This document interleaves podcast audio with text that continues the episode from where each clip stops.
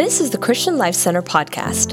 Here at CLC, we are messengers of hope, where we believe in taking God's message of hope everywhere we go to everyone we meet. From wherever you are, be encouraged by this week's message.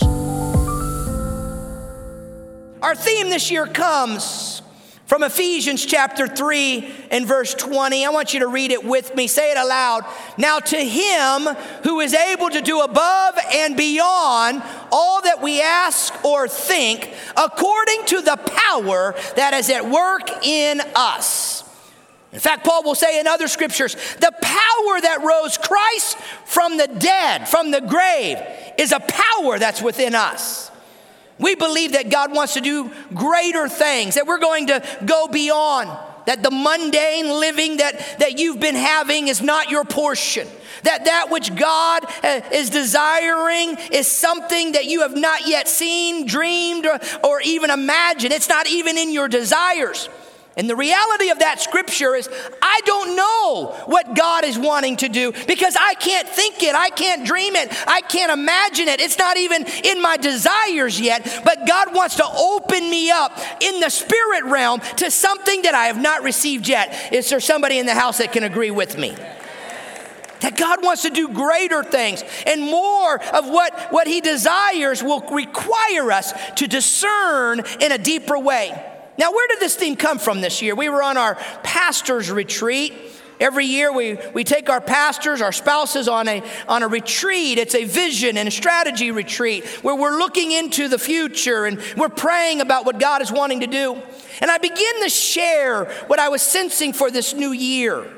Now, we take this retreat way back at the end of September and October, and, and we're, we're looking in to 2020. And I said, you know, I, I just kind of sense that what God has been doing 2019 is a year of overflow, that God wants to continue to do that. And I said, it's kind of like it's overflow 2.0. It's kind of like a continuation, but a greater outpouring, a greater overflow of the glory of God, a greater, greater, greater touch than what we've already experienced. And I begin to share that, and afterwards, one of our staff pastors, Pastor Tim, who preached actually on Christmas Eve, did a phenomenal, phenomenal job uh, sharing the Word of God. Our youth pastor, Pastor Tim, came up and he said, Pastor Tom, it sounds like going beyond, to go beyond where we are. It's one of our leadership values, one of the things that as leaders we are determining that we want to go beyond. We want to we want to be used in a greater way. We want to serve in a greater way.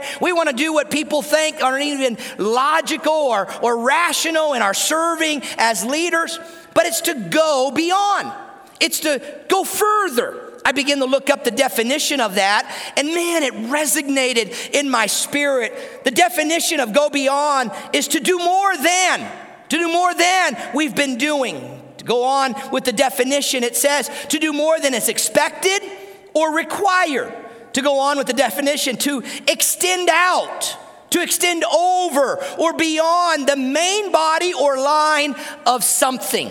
That is to, to go beyond what's expected, what's required, to go beyond the position where I am right now. As I begin to pray on this, I begin to say, God, that's what you have for us as a church. I believe there's many here today that you're bored, you're apathetic, you're at a place that you feel trapped. Maybe there's some here today that if you're honest, you're spiritually weak, you feel powerless or purposeless. If you're really honest, you may even say, I'm doubting. I'm doubting God, I'm doubting what God can do. And yet you find that, that you're here, you're coming. But for many, God is just an idea. He's, he's a concept. It's, it's just a thought. It becomes a ritual, a part of our life that we come to church. But the reality is for more, more and more and more and more in the body of Christ. And boy, I sense that it's even here in our church, Christian Life Center. More and more are seeing God as this idea or a concept, a little something that they work into their life, but yet they really haven't made Christ the central theme or focus of their life. God began to stir this in me. And over the last few weeks, we started last week, and over the next several weeks, we're going to be talking about how to activate the supernatural in your life, how to activate God's will and purpose, and, and, and enable you to go beyond your present position. So turn to your neighbor and say, Get ready. God's taking you beyond. You're going beyond, you're going to a new place. I think that there are many that are empty, they're thirsty. There's many that are desiring an authentic move of God. I was with some, uh, some believers the other day, long time believers. They've been serving the Lord for over 70 years. And they said, they quit going to a church and they said, you know, we gave up on church. We didn't give up on God, but we gave up on church. We gave up on church because it's just ritual, it's routine. You don't see the power, you don't see the, the, the anointing, you don't hear what God is really saying. And it's just the same old, same old, same old, same old. Now, they don't live in South Florida, but that's what they were saying.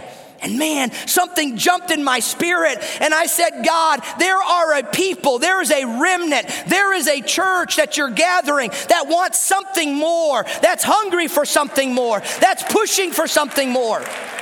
Some people call that a revival. Some people call that a, a move of God. A revival is when something is brought back to life, where, where, where people become more conscious of God and, and, and, and the reality of who God is, and the manifestation of the glory of God is manifested, where God becomes more their focus than anything in the world.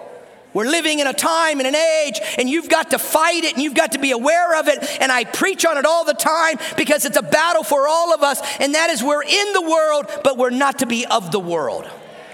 We're not to buy into the values of this world. We're not to embrace those. Those values are not our values. We're, we're, we're children of the Most High. And as children of the Most High, we've got kingdom values that got to drive our life and kingdom values that gets imprinted on us.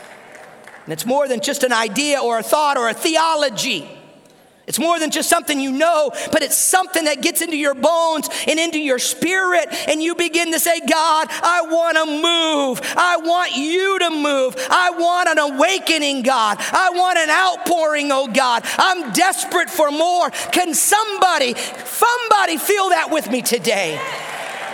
God, there's got to be more that there's a spiritual hunger that's rising up from within, a hunger that says, God, I'm not satisfied. I'm not satisfied with man's plans. I'm not satisfied with all of the programming.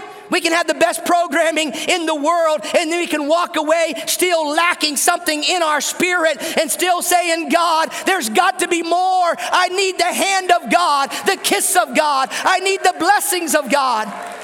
I want to feel you, oh God.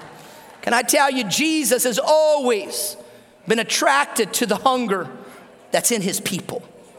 When you get hungry for God and when you're determined that you got to touch God, I'm telling you, God will begin to release the supernatural. Those that are sick will be healed. Those that are depressed will be released. Those that need a touch from Almighty God will get that touch.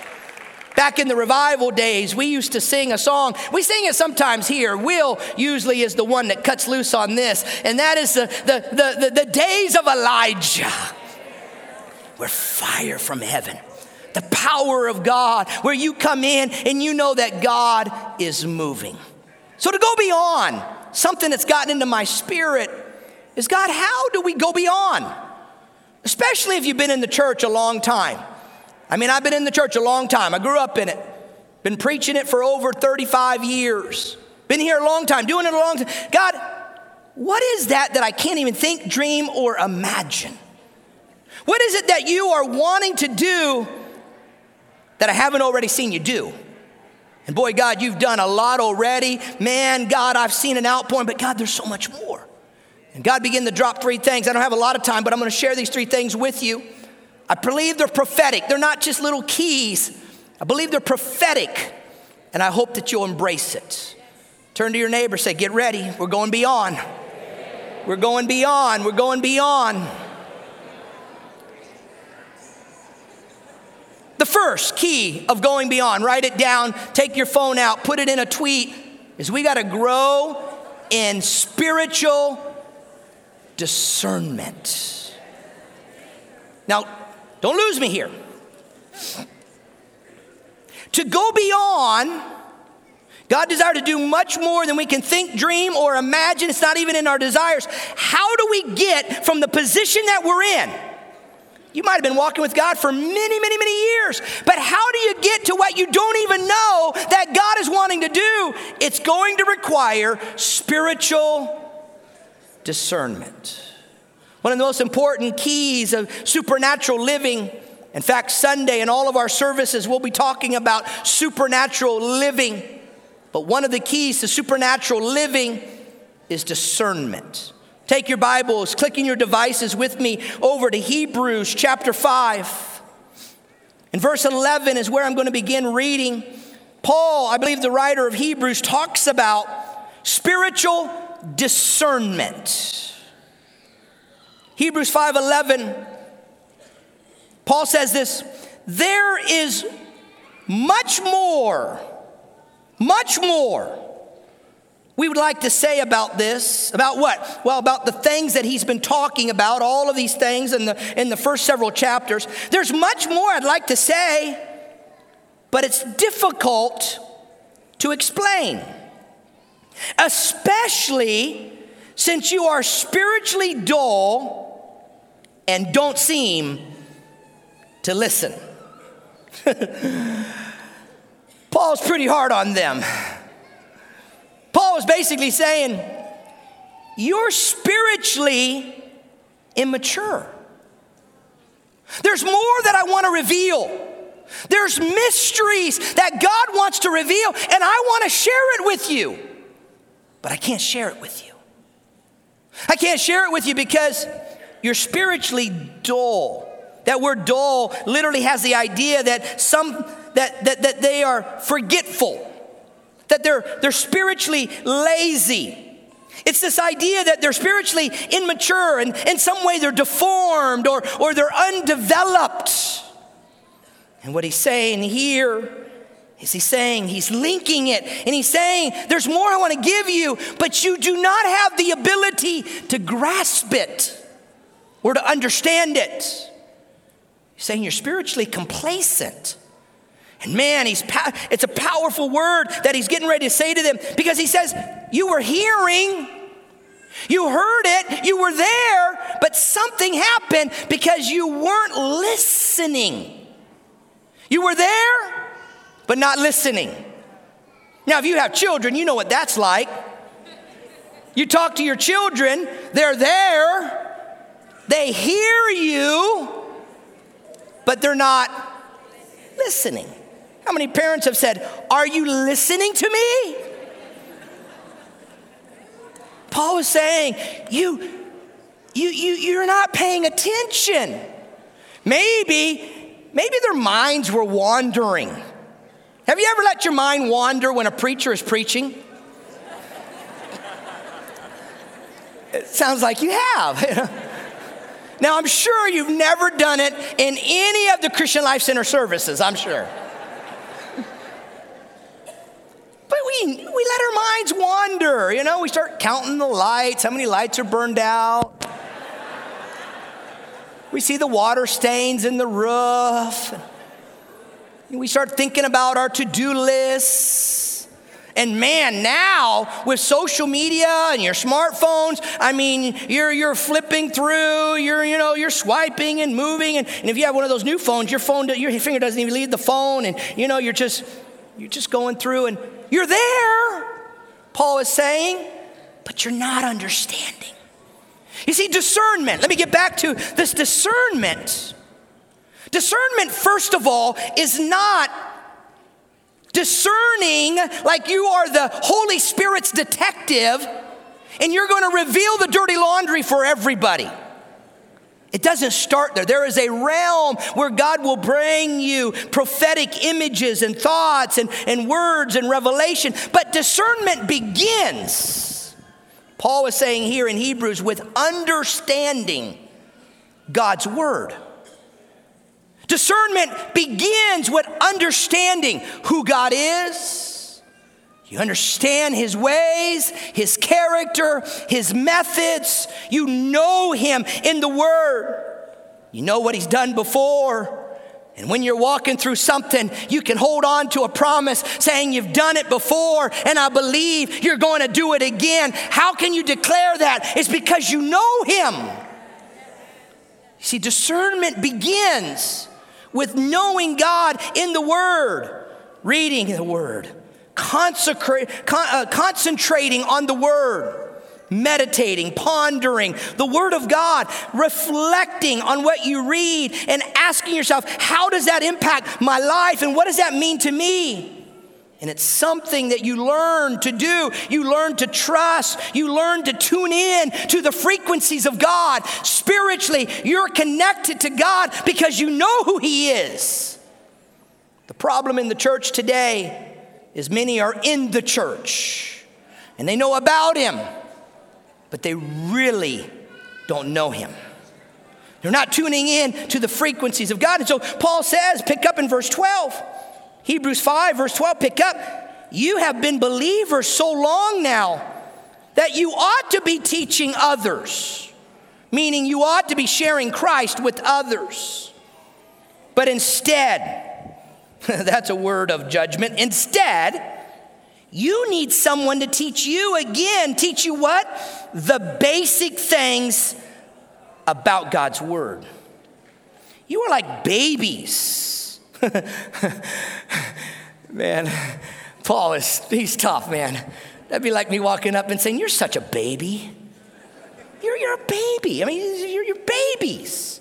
I mean, it's just, uh, maybe, uh, I'm not even going to go there. You're babies who need milk and cannot eat solid food. For someone who lives on milk is still an infant and doesn't know how, ooh, here's some keys, know how to do what is right. Solid food is for those who are mature, who through, oh, here, underline this, through training, they have the skill to recognize the difference between right and wrong. You see, discernment is learning to recognize. You learn to recognize good from evil, right from wrong, righteousness from sin. You learn to recognize the influences on your life. You learn to recognize why did you have that attitude? Why did you say what you said? You learn to recognize that when you get around certain individuals, you begin to feel a certain way. There's an environment that I go to often. I have to go to it. It's part of some responsibilities that I have. And often when I go, I'll call Candy in the break and I'll say, I don't like being here. I don't like the way I feel when I'm here. And I'll say it time and time again I, I don't like being here because of the feelings that I have. You see, discernment recognizes, discernment looks, discernment begins to study and understand. You begin to look at your temptations and, and you begin to find out what are those temptation situations and, and, and you begin to develop a battle plan so that you don't give in to the temptation. The temptation's not the sin, it's when you give in to the temptation. So you devise the battle plans that'll help you to overcome. I guarantee you this if you're going to go beyond this next year, if you're going to see God do some greater things in your life this next year, you've got to eradicate all forms of darkness that are hindering and binding and blinding you and keeping you from that which God has for you. And if we will become a discerning people, if we will learn and grow and develop the skill of discernment, I guarantee you we'll begin to shake the atmosphere and the climate around you and your family and your situation will begin to shift and change. Some of you this year, you've been walking through some battles. Some of you, you've not been winning the battles. You've been up and down in your spiritual life. The enemy is walking all over you and your family. And I'm telling you, that's going to change in 2019, into 2020, because we're making a declaration. We're making a declaration that God, we're going to be your people and we're going to become discerning people and we're going to learn to walk with you and be what you want us to be so that we can conquer the victories and the battles that you have for us. So, the first key is that we grow in spiritual discernment. The second key, which is also linked to the first key, by the way, As you develop this first, as you develop the second key, you will become more spiritually discerning as well. And the second key is this is that you pick up your spiritual weapons. Turn to your neighbor and say, You're gonna pick it up. If you're going beyond, you're to have to pick it up. And the first spiritual weapon that we're going to have to pick up is that of prayer and intercession. Say prayer, prayer. and intercession. In the first outpouring of the Holy Spirit, on the disciples in the upper room. It happened because they were united in a continual prayer meeting. They were together, they were persistent, they were praying and seeking God and desiring what Jesus said that they needed, and that was the outpouring of the Holy Spirit on their life. In fact, He said, Don't leave until you receive my Spirit and the outpouring of my Spirit, because you will not be able to do what you need to do if you launch out in your own flesh, in your own gift in your own abilities, in your own mind, you won't be able to do what I have planned for you to do. And so here they are in the upper room, 500 and more are there, and they're praying and they're seeking God, and they're tearing, they're knocking, they're asking, they're crying. And one day, turned into two days, into five days, into seven days. And by the tenth day, on the day of Pentecost, the Holy Spirit was poured out. Not on 500, but on how many? 120. 500 started, but only 120 tarried, consistently pursuing and were persistent and saying, God, we've got to have your power. See, here's the lesson is that intercession and prayer lights your path. When you begin to when you begin to bombard heaven and you get into the heavens, let me tell you, you become pregnant with the purposes of God and you begin to pray out God's purposes like Ezekiel prayed over a valley of dry bones. You begin to prophetically speak and to pray and God begins to give you images and pictures and words and you begin to pray those out and when you do, you're activating expectation and you're activating the prophetic and you're activating God's will so that you can go beyond where you currently are. Now, I'm telling you, it's a key. It's a key. It's a key. The problem for many in the church is they know it, but they don't practice it. And by the way, praying over your food is not enough. It's not enough. Whispering a few prayers during the day is not enough. It's not enough. That's survival prayer. That's not enough. I'm talking about prayer, and that's why I put the word intercession. Where we begin to press in and we're praying and we're seeking. And when you're praying and you're interceding like that, I'm telling you, you begin to turn the attacks of the enemy. You begin to confuse the enemy's camp. You begin to see prison doors opened up and victory gets released. You got to pick up the weapon. Why has the enemy been messing with you this year? Some of you, I haven't seen you since last New Year's. Why? It's because you haven't been praying. You've not been seeking. You've left a weapon on the ground and the enemy's trampling all over you. It's time to pick up that weapon and it's time to say, I'm getting serious with God. I'm going into battle and I'm going to win the battle and victory is mine. It's not enough to know it. You got to pick it up like this sword right here. Can I pick this up? I just messed up their stage, but there's a sword, man. And I got a sword, and I'm going after the enemy. The sword of the Spirit. You see, we told you Sunday that when you get in the presence of God, revelation begins to be downloaded. God begins to clear the path. Things begin to be clear. Should I go left? Should I go right? And you see, when you've got revelation from God, it doesn't matter what problems will come. That doesn't mean it's not God's will because a problem comes. Something gets in your spirit, and you know that God is with you, and you're plowing forward to do what God wants you to do. The second weapon. There's a scripture you can read later, but the second weapon I want you to see is the weapon of worship. Prayer and worship. Now you got to understand that worship is more than a song. Worship is more than music. Worship is more than an event or a place that you go to. Worship is surrender from the heart. Worship is a lifestyle. Worship is, is yielding. Worship is surrendering.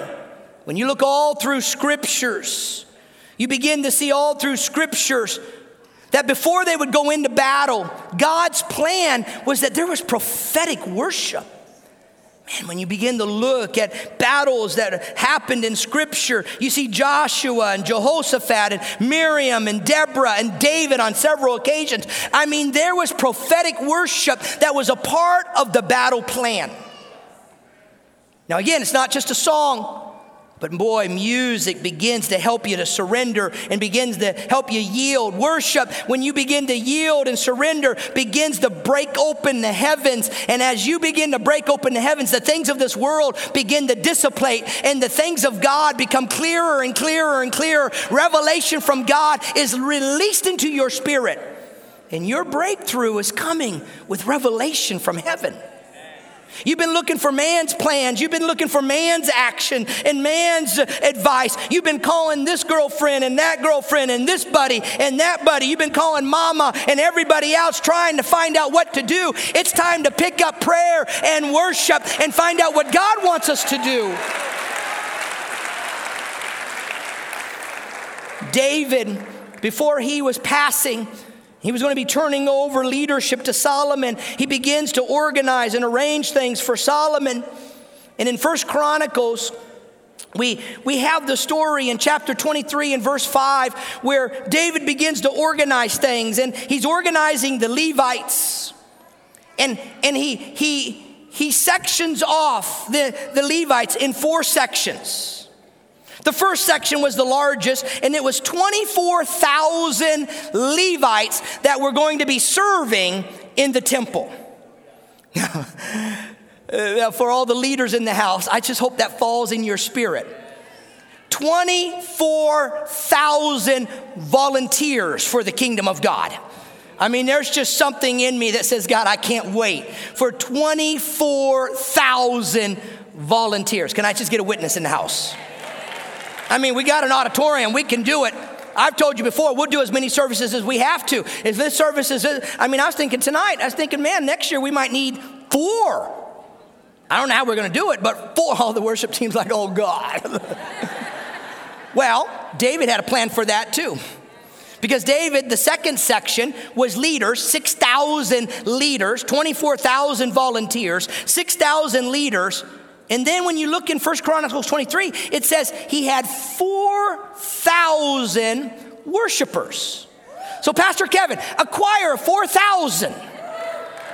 I mean, instrumentalists and worship, we wouldn't have to worry. We could do services all week long because there would be plenty of musicians and worshipers and choir and orchestra and all of it. I mean, it was a part of the battle plan. And then Pastor Candy, he had 4,000 gatekeepers. In fact, that's what he called it gatekeepers. 4,000 gate. Pastor Kenny, can you imagine? Hey, pay attention to me. Can you imagine? 4,000 gatekeepers. That's right. I mean, I'm just going, oh my gosh. All right, now I'm hearing some of you. I'm hearing some of you. Welcome, those of you that are coming. God bless you. Some of you are saying, Pastor, do I, do I really have to worship? Well, let me tell you what happens when you worship. When you begin to worship, it begins to release revelation from the heart of the Father.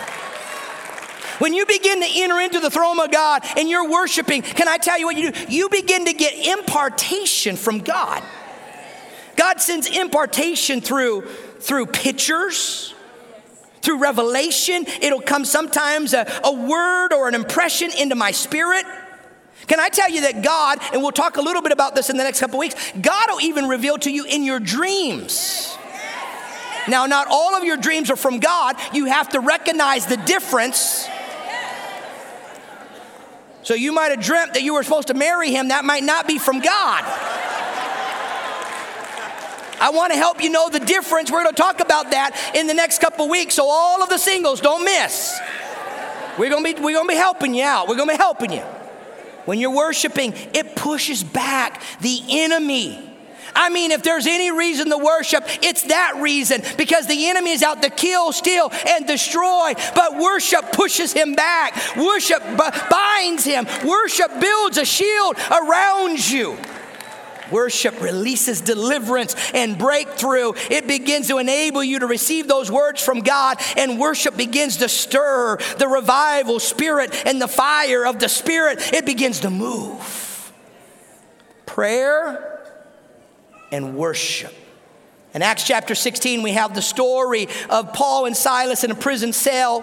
They're put in prison because they've been preaching the gospel. And as they're preaching, they get thrown in prison. And it says at midnight, now I can imagine they're all beaten, they've been beat up, they're put in prison. I mean, they're, they're bound in there. And at midnight, they begin to worship God. They start singing songs and praises to God. It said all of the prisoners, Acts chapter 16, were listening. They were all intently listening, and, and, and here they are worshiping. And then all of a sudden, and man, this is what happens when you begin to recognize this second weapon. And this is the weapon of spiritual warfare, the prayer and worship. It said all of a sudden the foundation of the prison began to shake. I don't know, but there's somebody in here today. The foundation around you is about to begin to shake because there are things that God wants to break open in your life foundations began to shake, and immediately the doors were open, and everybody's shackles came off, and they were loosed in the name of Jesus. I'm telling you, when you begin to worship like that, your praise and worship, I told you earlier, let me say it again, it confuses the enemy's camp. And there's a spiritual war that's raging over cities and regions and nations. And there is a tremendous outpouring of what God wants to send over this region. And there are revival hubs around America that God is building up and birthing. And I believe that God is wanting to do something through a people, a remnant at Christian Life Center that says, God, we are going to pray. We are going to worship. We are going to walk in spiritual discernment because, God, we want to go further and going beyond anything that we've experienced up to this point. In Jesus' name.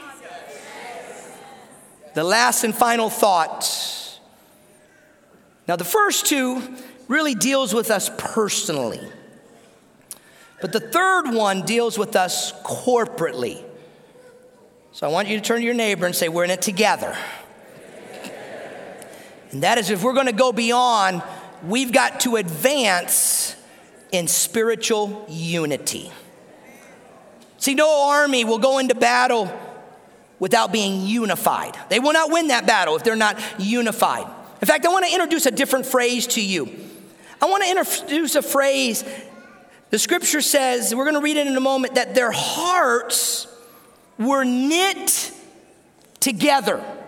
They were knit together like a, like a family, the way God ordained a family to be a family that they speak the same language, they have the same customs, they have the same beliefs, that, that there is a spiritual language among us. That there is a, a unity that we're so knit together. In fact, in the book of Acts, it says that they were of one accord one mind, one heart, in one accord. We can disagree about things and still be in one mind, one heart, and one accord that we pray in the same ways. We're fasting and believing and worshiping passionately. There's a longing for revival and an outbreaking and an awakening that comes from God, that we long to have an encounter with God, that we're unified in our pursuit for the supernatural to be released in our midst. There's this bond of unity. It's a covenant love. It's a, it's a DNA that, that links us. This bond, this one accord be, becomes the, the very essence of our journey, and it holds us together. I'm convinced that churches are not making the impact that God wants them to make corporately because they are not bound together, knit together in one heart, one mind, and one accord. Everybody wants to do their own thing. They want to have their own ministry. They want to go and do whatever they want, and they're not walking in unity. And one of the reasons is because there's been abuse in ministry and ministers and pastors that have abused their authority. And because of that, the enemy is winning the battle over the church and over the regions and over what God wants to do. God wants us to rise up as a voice and to make an impact for the kingdom of God. And I know God will humble us and enable us to be a church that He will use so that we can powerfully see, as it says in the book of Acts, that they turn the world upside down, knit together. I love the story of David. David and his mighty warriors. Now, for ladies, I, just got to tell you this, this, this appeals to us a little bit as men. Maybe you as ladies as well, I'm not sure. But for us as men, there's something about linking together that there's a, a band of brothers, that, that, that, that we are warriors going into battle together. See, here's the spiritual release. Is that God wants to weave his cord through our hearts, that we, each and every one of us, are bound together. That we're determined we're going to win every battle over your family. We're going to win every battle that you're walking through, every physical battle, every spiritual battle, every financial battle that we're walking together. We're fighting together. We're going into battle together. And that there's a unity that's there. I love the story of David and his mighty warriors. We find part of the story in 1 Samuel. In 1 Samuel, we see David, he's fleeing for his life. King Saul wants to take his life, and, and we see David running. He's alone and he, he, he hides in the cave, the cave of Adullam. And as he's hiding there, his brothers and other relatives come and join him. So obviously, his brothers have deserted Saul's army and they've come to join David. And we know from another passage of scripture over in Psalm Psalm chapter 142, I believe it is. In chapter 142, David is crying out to God, and it says, in the cave of Adullam. And in that cry, in that prayer, in that psalm, David is sharing how he feels alone, how he feels forsaken, and you can feel the anguish that he's in. He feels the distress, the, the trouble, and everything that's there. And then when we go to 1 Samuel, we see something happening.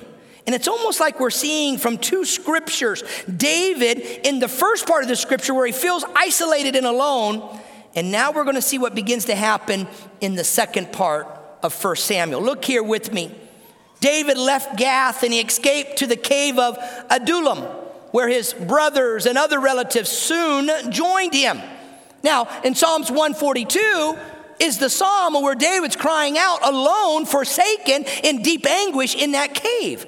But then others began coming. Those, look at here, look who began to join him. Those who were in all kinds of trouble. Those that had a spotted past, they began to join him. Now, don't raise your hand, but a lot of us would have been joining him in that cave. You had a spotted, checkered past. Guess what? You might have been one of his army.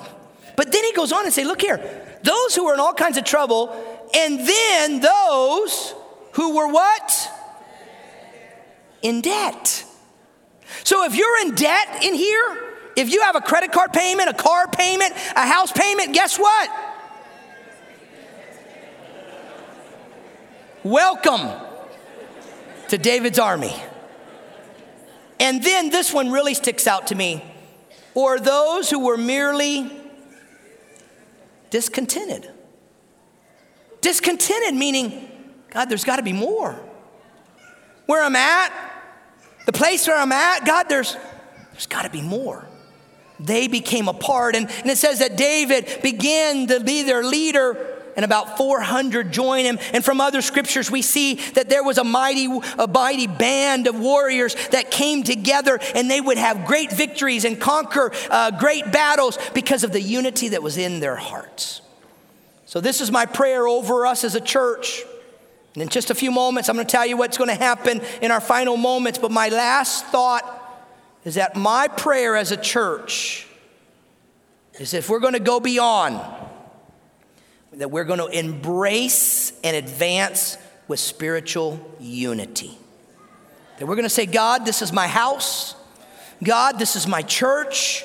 God, I'm not going to sit back and be a spectator. God, I want to be a part of what you're doing. I'm longing, God, to see you do something, to do something greater. I'm determined to go beyond in my spiritual life, in my family, in my marriage, in my ministry. God, we want to go beyond as a church. God, whatever you want to do, God, we receive it and we willingly surrender to it. And in unity, God, bring a radical transformation. Can we agree on that in the Spirit? Amen. Go beyond. To go beyond is going to require you to grow in spiritual discernment. It's going to require you to pick up your spiritual weapons the weapon of prayer and the weapon of worship. And thirdly, it's going to require us to advance in spiritual unity. If this ministry is making an impact in your life, why not help us make an impact on the lives of others by partnering with us today? You can give through our CLC app or at clcftl.org forward slash give. Thank you for listening, and remember to subscribe for more inspiring messages like this. Now go and be messengers of hope.